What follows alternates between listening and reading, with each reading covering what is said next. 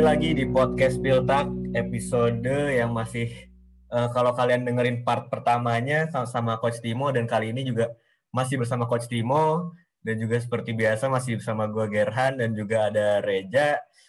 Uh, kalau di part satu kita udah ngomor, ngobrolin A sampai Z lah ya kepada Coach Timo nih, dari mulai karir masih jadi pemain di Amerika sampai akhirnya mengambil lisensi kepelatihan. Kali ini karena kita adalah podcast sepak bola Jerman, Bundesliga, dan juga Bundesliga ini udah mau mulai sekitar hitungan hari lagi berarti nih, Ja. Kita bakal ngomongin uh, preview Bundesliga dua ribu dua puluh satu dua ribu dua puluh dua ini yang uh, mungkin kalau dari pertanyaan pertamanya sih uh, yang paling menyorot mata gitu ya bagi saya adalah fenomena nih Coach, gimana fenomena pelatih di Bundesliga yang dalam musim terakhir tuh musim terakhir banyak banget pergantian pelatih, dan hanya kalau bisa dihitung sih sekitar tiga pelatih aja yang kemarin tuh nggak berganti gitu. Union Berlin Urs Fischer, terus ada Pellegrino Matarazzo, sama Freiburg Christian Streich ya kan ya. Nah, iya iya. Nah, gimana tuh Coach melihat fenomena di Bundesliga saat ini yang sepertinya kursi panas pelatih Bundesliga ini lagi panas-panasnya gitu. Apakah emang ini pertanda Bundesliga lagi uh, apa ya, berkembang dan sangat demanding gitu sepak bolanya saat ini? Halo dulu ya, terima kasih sudah diundang. Um, ya, jadi itu sebuah fenomena yang saya kurang suka melihatnya. Banyak juga expert di Jerman yang juga apa ya, khawatir dengan perkembangan seperti ini. Kalau pelatih dipecat itu sudah dari dulu ya memang. Makanya siapa pelatih pelatihnya Mönchengladbach, Andi Adi Adi Hüttel ya. Adi Hüttel. Ya dia, oh dia bangga sekali bahwa dalam tiga belas tahun dia melatih profesional, dia baru sekali di dipecat. Itu pun di apa Liga dua-nya Austria. Tiga poin padahal di belakang nomor satu itu dipecat gitu. Jadi selama ini karirnya cukup positif dan nggak pernah selain itu nggak pernah dipecat gitu. Dan itu jarang.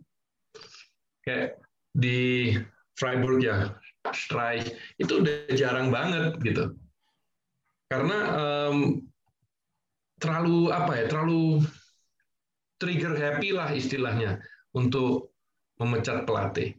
Jadi memecat pelatih itu saya pernah nulis kok buat Super Soccer T V, kapan saat tepat untuk memecat pelatih gitu. Jadi contohnya ya, contoh yang klasik itu Hamburg pada saat mereka turun. Kemudian pada saat mereka ada kesempatan untuk naik, itu ada keterlambatan mecat pelatih. Tapi juga ada waktu-waktunya salah pelatih itu dipecat, akhirnya tambah tambah runyam gitu.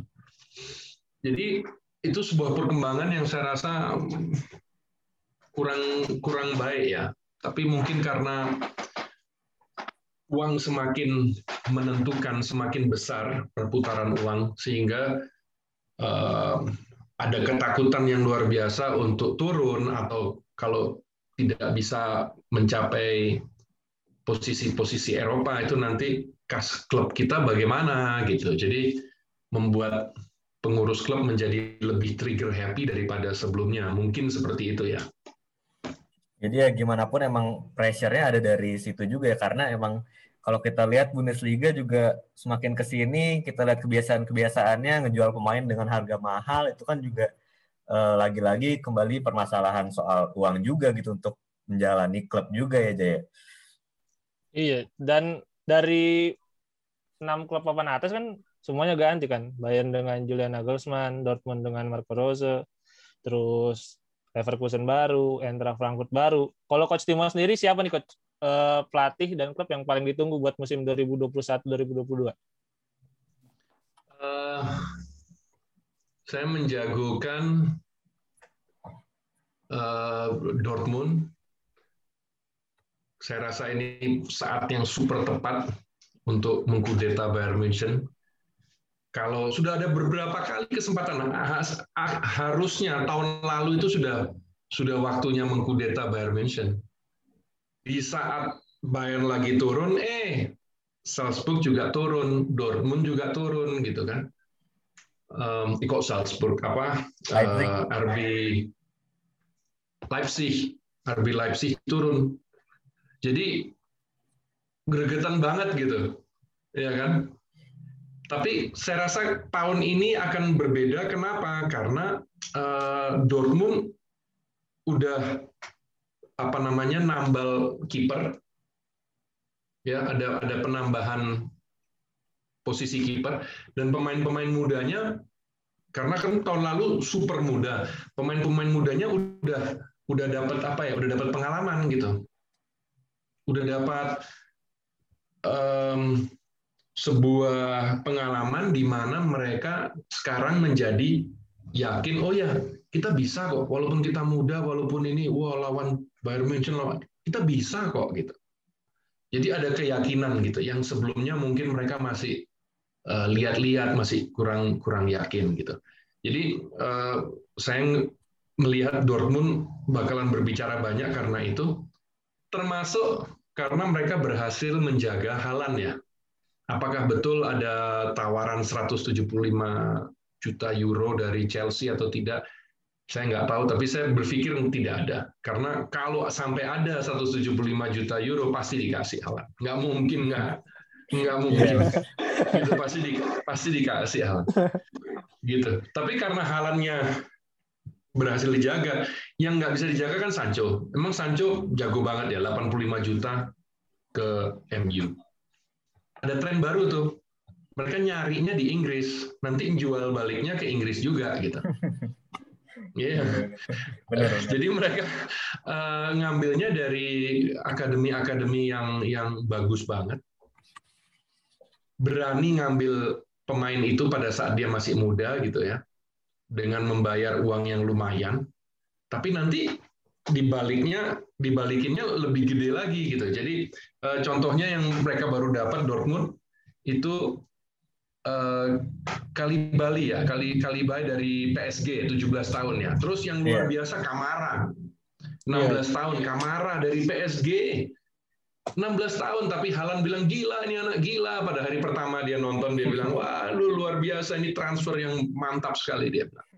enam belas tahun. Yeah. Itu itu emang Kamara. Terus dari tahun lalu kan Githens juga tuh dari City. Githens kan dari City enam belas tahun dia. Nah, ini udah menjadi tren baru, nggak lagi nyari di Eropa Timur walaupun mereka juga cari Eropa Timur, Jepang, Korea yang menjadi sasaran ya. Tapi mereka sekarang juga nyari ke Eropa Barat, berani ke tim-tim top ngambil, bayar lumayan untuk anak muda, tapi kalau mereka betul-betul yakin, nggak apa-apa sekarang bayar tiga empat juta untuk anak muda kan luar biasa gede itu. Tapi nanti, boom, gede sekali gitu kan. Yeah, yeah. Kayak Sancho delapan puluh lima, Malen yang diambil dari P S, diambil dari P S V ya, hmm. itu cuma tiga puluh. Jadi mereka untung dong gitu. Yeah, nah itu itu. Iya, itu untung keuntungan dari sistemnya Dortmund seperti itu gitu. Nah, tahun inilah kesempatan mereka sebelum nanti tim ini lepas karena tahun depan kemungkinan besar Haaland lepas. Iya, benar. Gitu. Jadi mereka mereka kapan lagi masih mas, uh, sorry ya saya coba uh, lihat di sini. Kapan lagi ya mereka bisa punya line up Haaland di depan? Malen, Malen kiri, Hazard aja bisa cadangan, Reina di kanan, Royce, Reinier aja bisa cadangan. Jadi hmm. dari segi dari segi kualitas line up dan dari segi kualitas line up-nya itu bisa bersaing sama Bayern. Tapi ya Bayern jago jago banget di situ, di line up-nya juga mantap banget ya. Tapi kelemahan Bayern di cadangan, bangku cadangannya B V B sama bangku cadangannya Leipzig itu lebih bagus. Jadi itu itu suatu apa kesempatan luar biasa buat mereka. Bayangkan ada Witsel sama Bellingham sehingga Brand aja harus dicadangkan. Sekelas Brand. Guerreiro kalau mereka dapat Halstenberg, Halstenberg aja cadangan. Terus Mo, apa uh, Moenir ya, Moenir di di di di, di bek kanan. Jadi kualitas banget gitu tim ini. Nah, kalau kita bicara R B Leipzig, sama kelemahan mereka tahun lalu di mana? Striker. Sekarang mereka dapat siapa? Andre Silva. Dari Frankfurt, boh. Gila. Selesai sudah. Kan dulu kesempatannya gede banget Leipzig. Dari segi pertahanan terbaik di, di Bundesliga. Harusnya bisa juara. Tapi kita selalu lihat yang juara di sebuah liga beda dengan uh, pokal ya, kalau apa sistem gugur ya. Tapi kalau liga jangka panjang selalu timnya harus jago banget dalam hal bertahan dan harus paling tidak lumayan. Kalau bertahannya itu harus biasanya terbaik yang juara. Pertahanan terbaik dia juara. Nah, tapi nggak cukup kita lihat dengan R B Leipzig, nggak cukup. Harus ada daya ledak di depan yang lumayan gitu, paling nggak lumayan gitu. Dan mereka tertinggal jauh banget kan dibanding Dortmund sama Bayern Munich. Puluhan gol loh, nggak satu dua gol.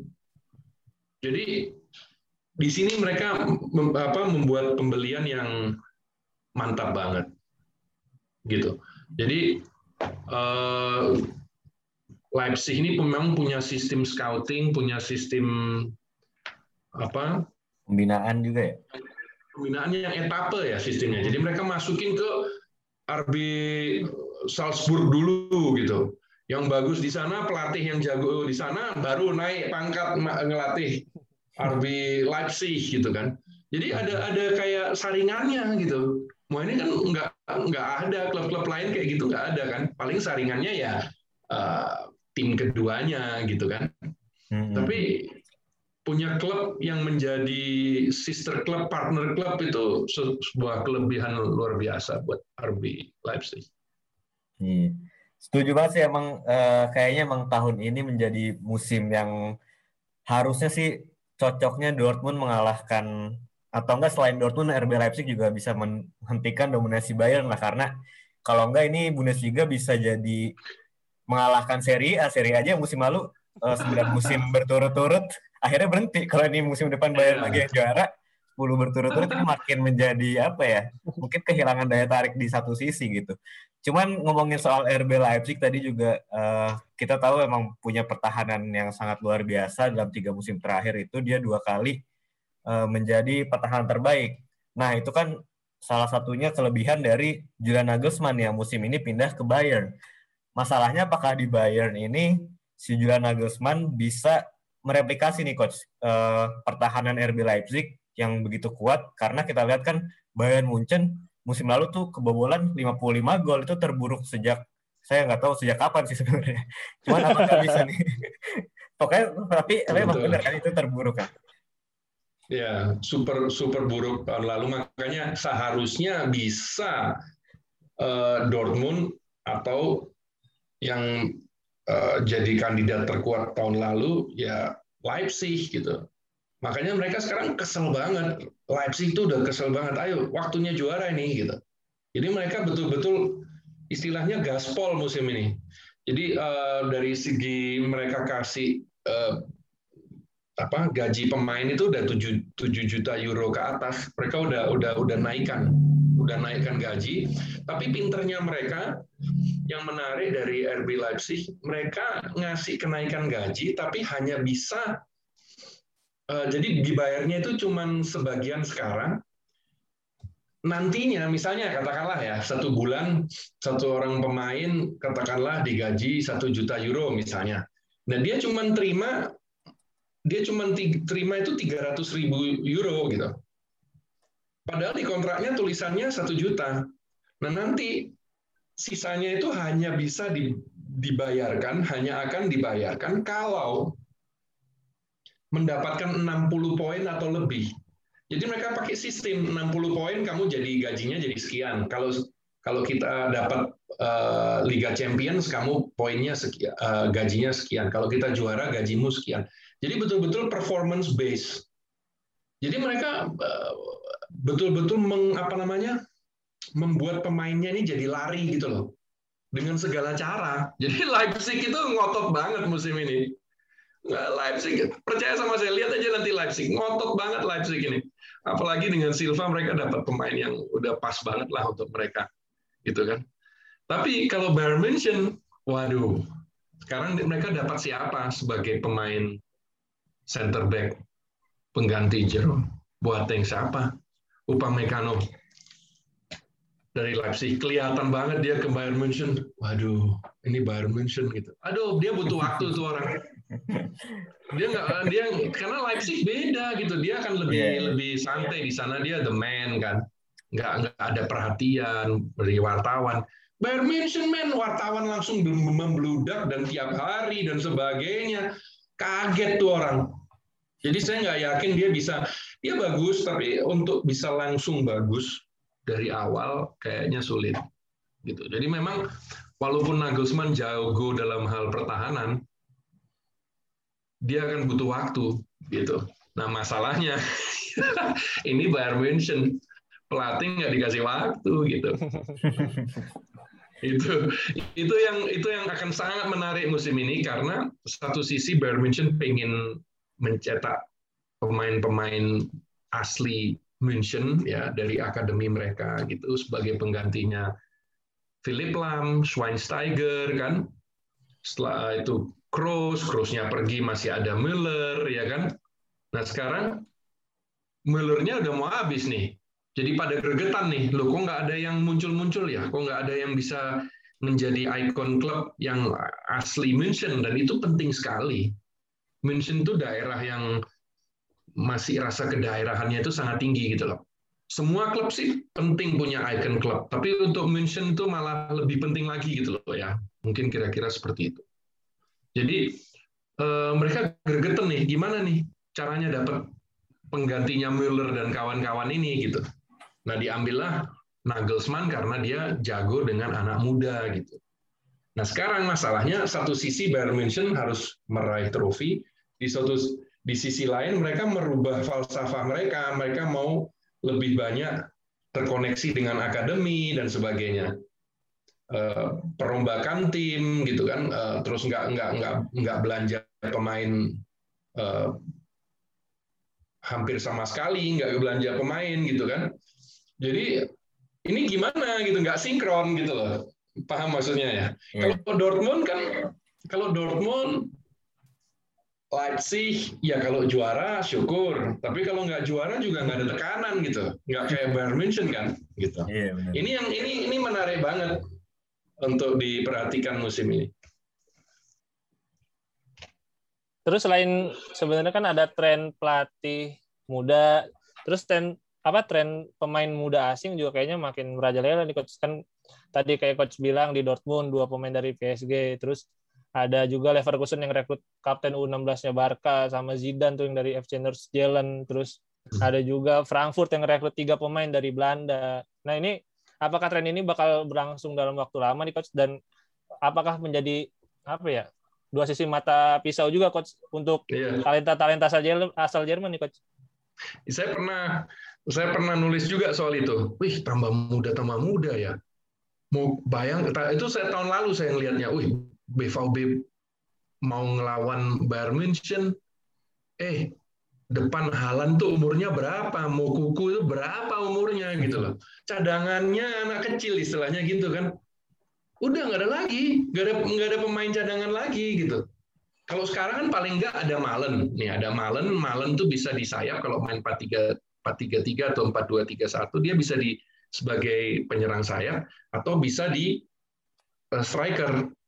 Nah ini menarik nih, karena Rose tuh pada waktu dia main di Austria, dia juara dua kali di Austria ya, juara Austria sama satu kali juara Pokal, itu mainkan sistem empat empat dua. Jadi kalau misalnya main empat empat dua, Malen bisa jadi tandemnya si siapa? Haaland. Tapi walaupun main empat dua tiga satu katakanlah, itu Malen bisa di kiri, bisa kalau misalnya Haaland cedera, itu bisa main di tengah gitu. Nah, ini kan paling nggak ada Malen gitu kan, bukan Moukoko aja gitu. Nah, tahun lalu itu cuman cuman mereka dua doang gitu. Kok berani banget ya sekelas B V B Dortmund ini gitu kan.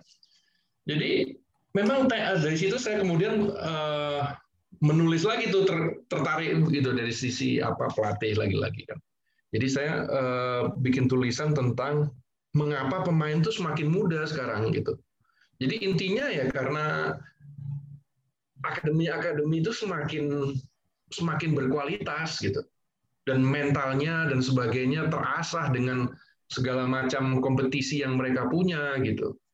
Jadi dan itu satu sisi seperti itu. Sisi lainnya kalau mereka nggak ambil, nggak berani ambil, mereka akan kalah gitu dengan klub-klub lainnya akan berani untuk ambil. Ngerti maksudnya ya? Akhirnya mereka yang bikin duit gede, kitanya yang rugi gitu kan. Jadi mereka seperti tendensi itu semakin muda semakin muda. Kamara enam belas tahun. Semakin muda semakin muda itu memang sebuah tren gitu. Apalagi untuk tim-tim seperti Sporting Lisabon, seperti uh, apa namanya? Leipzig ya, seperti Dortmund ya. Mönchengladbach, mereka semua klub-klub yang memang dapat duit dari situ gitu. Karena emang untuk menjalankan klubnya juga ya berarti coach.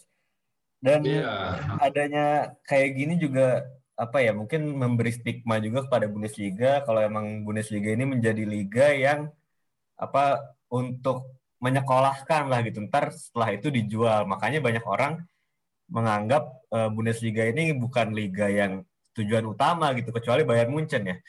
Nah, eh, saya juga pengen ini sih Coach, lebih menyoroti stigma-stigma di Bundesliga karena banyak orang luar sana gitu, fans-fans bola yang bukan penonton Bundesliga, ngelihatnya tuh kayak eh, ada perbedaan lah, terutama nih dari fans-fans Premier League nih Coach. Tapi apakah benar Coach?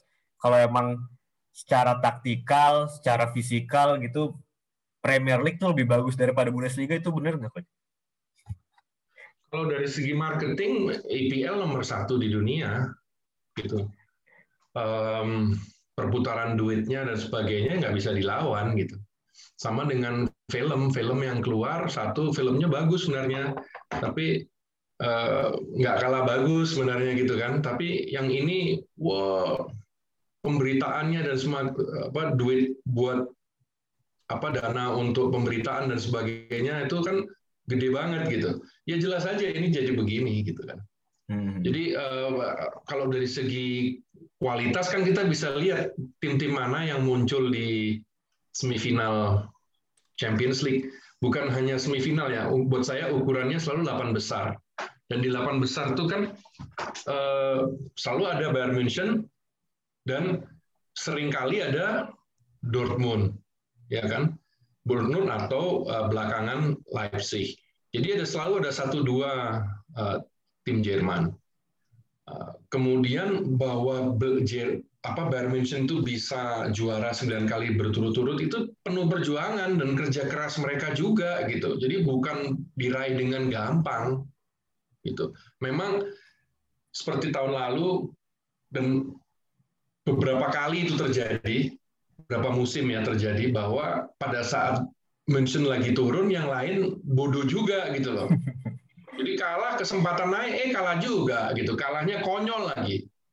Jadi um, Bayern München ada beruntungnya juga bahwa mereka bisa sampai juara sembilan kali berturut-turut gitu. Jadi terlalu shallow lah kalau dilihat, oh Bayern München juara sembilan kali berarti uh, Bundesliga itu nggak kompetitif. Coba nonton deh Bundesliga, saya kalau ngomong sama orang-orang gitu cuma ngomong gitu aja. Nonton aja deh kita. Bener, bener, bener. Mungkin kalau di papan atas emang eh, belakangan ini kurang apa ya, kurang banyak menyajikan kejutan-kejutan. Tapi kalau untuk Coach Timo sendiri musim ini kira-kira ada nggak nih? Eh, di luar dari Dortmund, Bayern Munchen, atau R B Leipzig yang menja- bakal menjadi kejutan ya di musim ini menurut Coach? Kalau saya sih jagoin Mönchengladbach. Mönchengladbach dengan Adi Hüttel. Iya, Mönchengladbach. Kemudian mungkin Hertha ya akan sangat menarik karena kemarin kok bisa waduh, saya kan nonton lawan Liverpool, apa lawan Liverpool Jovetic gila, Jovetic. Wah, ini mantap nih gitu kan. Jadi nggak um, tahu ya, itu bisa jadi kuda hitam lah.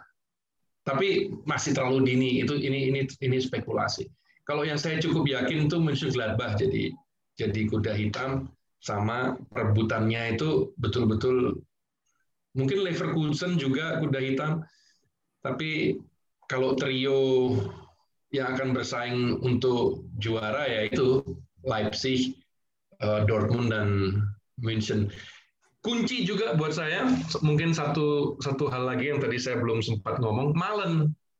Malen ini akan positif nggak kontribusinya untuk Dortmund? Dia bakalan jadi pemain kunci karena dia kan nggantiin Sancho, sedang Sancho kan di sini sekali. Dia nggak mungkin setinggi Sancho sih, tapi paling paling nggak akan mendekati nggak gitu. Karena orangnya punya reputasi buruk dalam dua hal Malen ini. Satu, malas latihan, dua secara karakter sulit gitu. Nah, ini dia dapat kesempatan bermain di bawah pelatih yang menurut aku cocok banget buat dia. Rose itu tegas tapi juga satu sisi dekat sama pemain. Oh, jangan main-main sama Rose, tegasnya tegas. Yang didapat ketegasan itu didapat dari dia, ya itu tadi yang saya ceritakan, dalam tiga belas tahun melatih profesional. Dia nggak pernah merasakan nggak nggak nggak apa nggak sukses nih orang. Jadi dia terbiasa sukses gitu. Tapi bukan maksudnya seperti Mourinho juara-juara. Dia kan ngelatihnya tim-tim, maksudnya di Austria sih juara gitu kan. Tapi banyak kali dia ngelatih tim yang dari yang seharusnya di sini, tapi kemudian dia bawa ke sini gitu loh. Itulah maksud saya kesuksesan itu dalam arti itu gitu. Jadi pencapaiannya lebih daripada yang seharusnya gitu kan. Jadi dia tuh percaya diri banget orangnya. Jadi satu sisi dia tegas, satu sisi dia dekat. Nah, ini cocok nih buat si Malen gitu. Jadi menarik juga tuh, salah satu poin yang saya mau tunggu tuh, apakah uh, Malen ini bisa berkontribusi dengan bagus. Ya mungkin kalau preview uh, cuman sampai situ aja, Coach. Uh, mungkin kita ada game sedikit lah buat nutup uh, pertemuan kita kali ini, Coach. Jadi okay, bakal ada game sedikit. Uh, saya dan Gerhan bakal nyebutin tiga nama. Nah, nanti Coach satu jadi line up, satu jadi cadangan, satu dijual, Coach. Intinya gitu. Oh gitu, oke. Okay. Mantap. Uh, pertama, uh, Robert Lewandowski, Erling Haaland, sama Andre Silva, Coach. Waduh, duh, duh, duh, duh, duh. Kok, kok nggak, nggak fair gitu? Ya, duh. Nggak fair dong. Itu itu nomor dua, nomor satu dunia sama nomor dua dunia tuh. Number nine, number one. Iya kan? Udah ngikuti ranking aja untuk sementara. Jadi Lewandowski satu, cadangan Haaland. Tapi saya lebih suka Haaland sih. Cuman itu dari sisi ini ya, apa, model orangnya dan sebagainya. Tapi he's the future. Uh, Lewandowski is the current. He's the Haaland is the future king. Lewandowski is the current king. So ya yeah, Lewandowski lah. Haaland cadangan. Silva okay, terpaksa dijual. Oke, okay, berarti pertanyaan kedua nih, Coach. Uh, siapa yang dipilih untuk pemain-pemain ini? Florian Wirtz, Jamal Musiala, atau Youssoufa Moukoko? Aduh, susah banget gini. Harusnya ada satu yang diselipin lah, yang nggak nggak selevel gitu. Uh, Wirtz aku suka banget. Wirtz itu saya suka banget umpan-umpan ininya, tajam-tajam. Kelihatan cerdas tuh orang. Uh, Moukoko aja deh yang dibuang. Terus uh, siapa? Pilihannya siapa? Wirtz sama Musiala. Musiala. Musiala. Musiala lawan, uh, Musiala uh, inti, Wirtz cadangan. Oke. Okay. Ini ini padahal berikutnya mungkin Musiala, padahal Wirtz sudah men, sudah membuktikan loh ya. Kalau Musiala kan iya sudah membuktikan tapi masih hmm, tapi nggak apa-apa deh, Musiala inti Wirtz cadangan. Bingung juga. Ini berikutnya nggak kalah sulit nih, Coach. eh, Bambang Pamungkas, Boaz Solossa, Christian Gonzales. Sebagai apa dulu? Number nine. Sebagai number Kalau nine. Sebagai number nine, Boaz Solossa buang. Bukan number nine kok Boaz Solossa. Iya kan? Bukan oh, number nine yeah. loh. Ya udah, jadi kalau gitu aku milih uh, Gonzales, Bambang Pamungkas cadangan. Oke, kalau gitu berarti tadi pertanyaan terakhir dari kuis ini. Terima kasih Coach udah berpartisipasi di episode Piltak kali ini, Coach. Oke, sama-sama. Uh, mungkin lain waktu lah kalau misalkan ada episode lagi atau mungkin Twitter Space bisa, siapa tahu bisa ketemu. Tadinya sih sebenarnya kita pengen banget ke Malang, Coach, cuman dalam kondisi kayak gini nggak enak juga, Coach. Iya, iya, iya. Nah, enaknya kan ini aja kan udah udah oke. Okay. Iya. Oke sih gitu aja sih. Lo ada tambahan lagi nggak, Ja? Ya, sekali lagi sih makasih banget buat Coach Timo. Semoga Bundesliga musim ini seru, Coach, ya. Semoga eh, impian Coach Timo Dortmund juara. Berhasil. Iya, Dortmund juara, harapannya seperti itu. Kuncinya kesuksesan menurut saya di Bayern Munchen, Nagelsmann, di eh, Leipzig siapa? Silva, di Dortmund Malennya ini, kontribusi dari Malen. Oh, itu okay. Dari saya. Thank you semuanya. Thank jangan you lupa care. juga. Bye-bye. Tschüss. Auf Wiedersehen. Oke, okay, kalau gitu jangan lupa juga ya, berarti untuk yang belum nonton Bundesliga segera ditonton musim ini karena kayaknya sangat seru sekali. Gue Gerhan pamit. Gue Reza pamit. Sampai jumpa di episode Piltak berikutnya. Bye.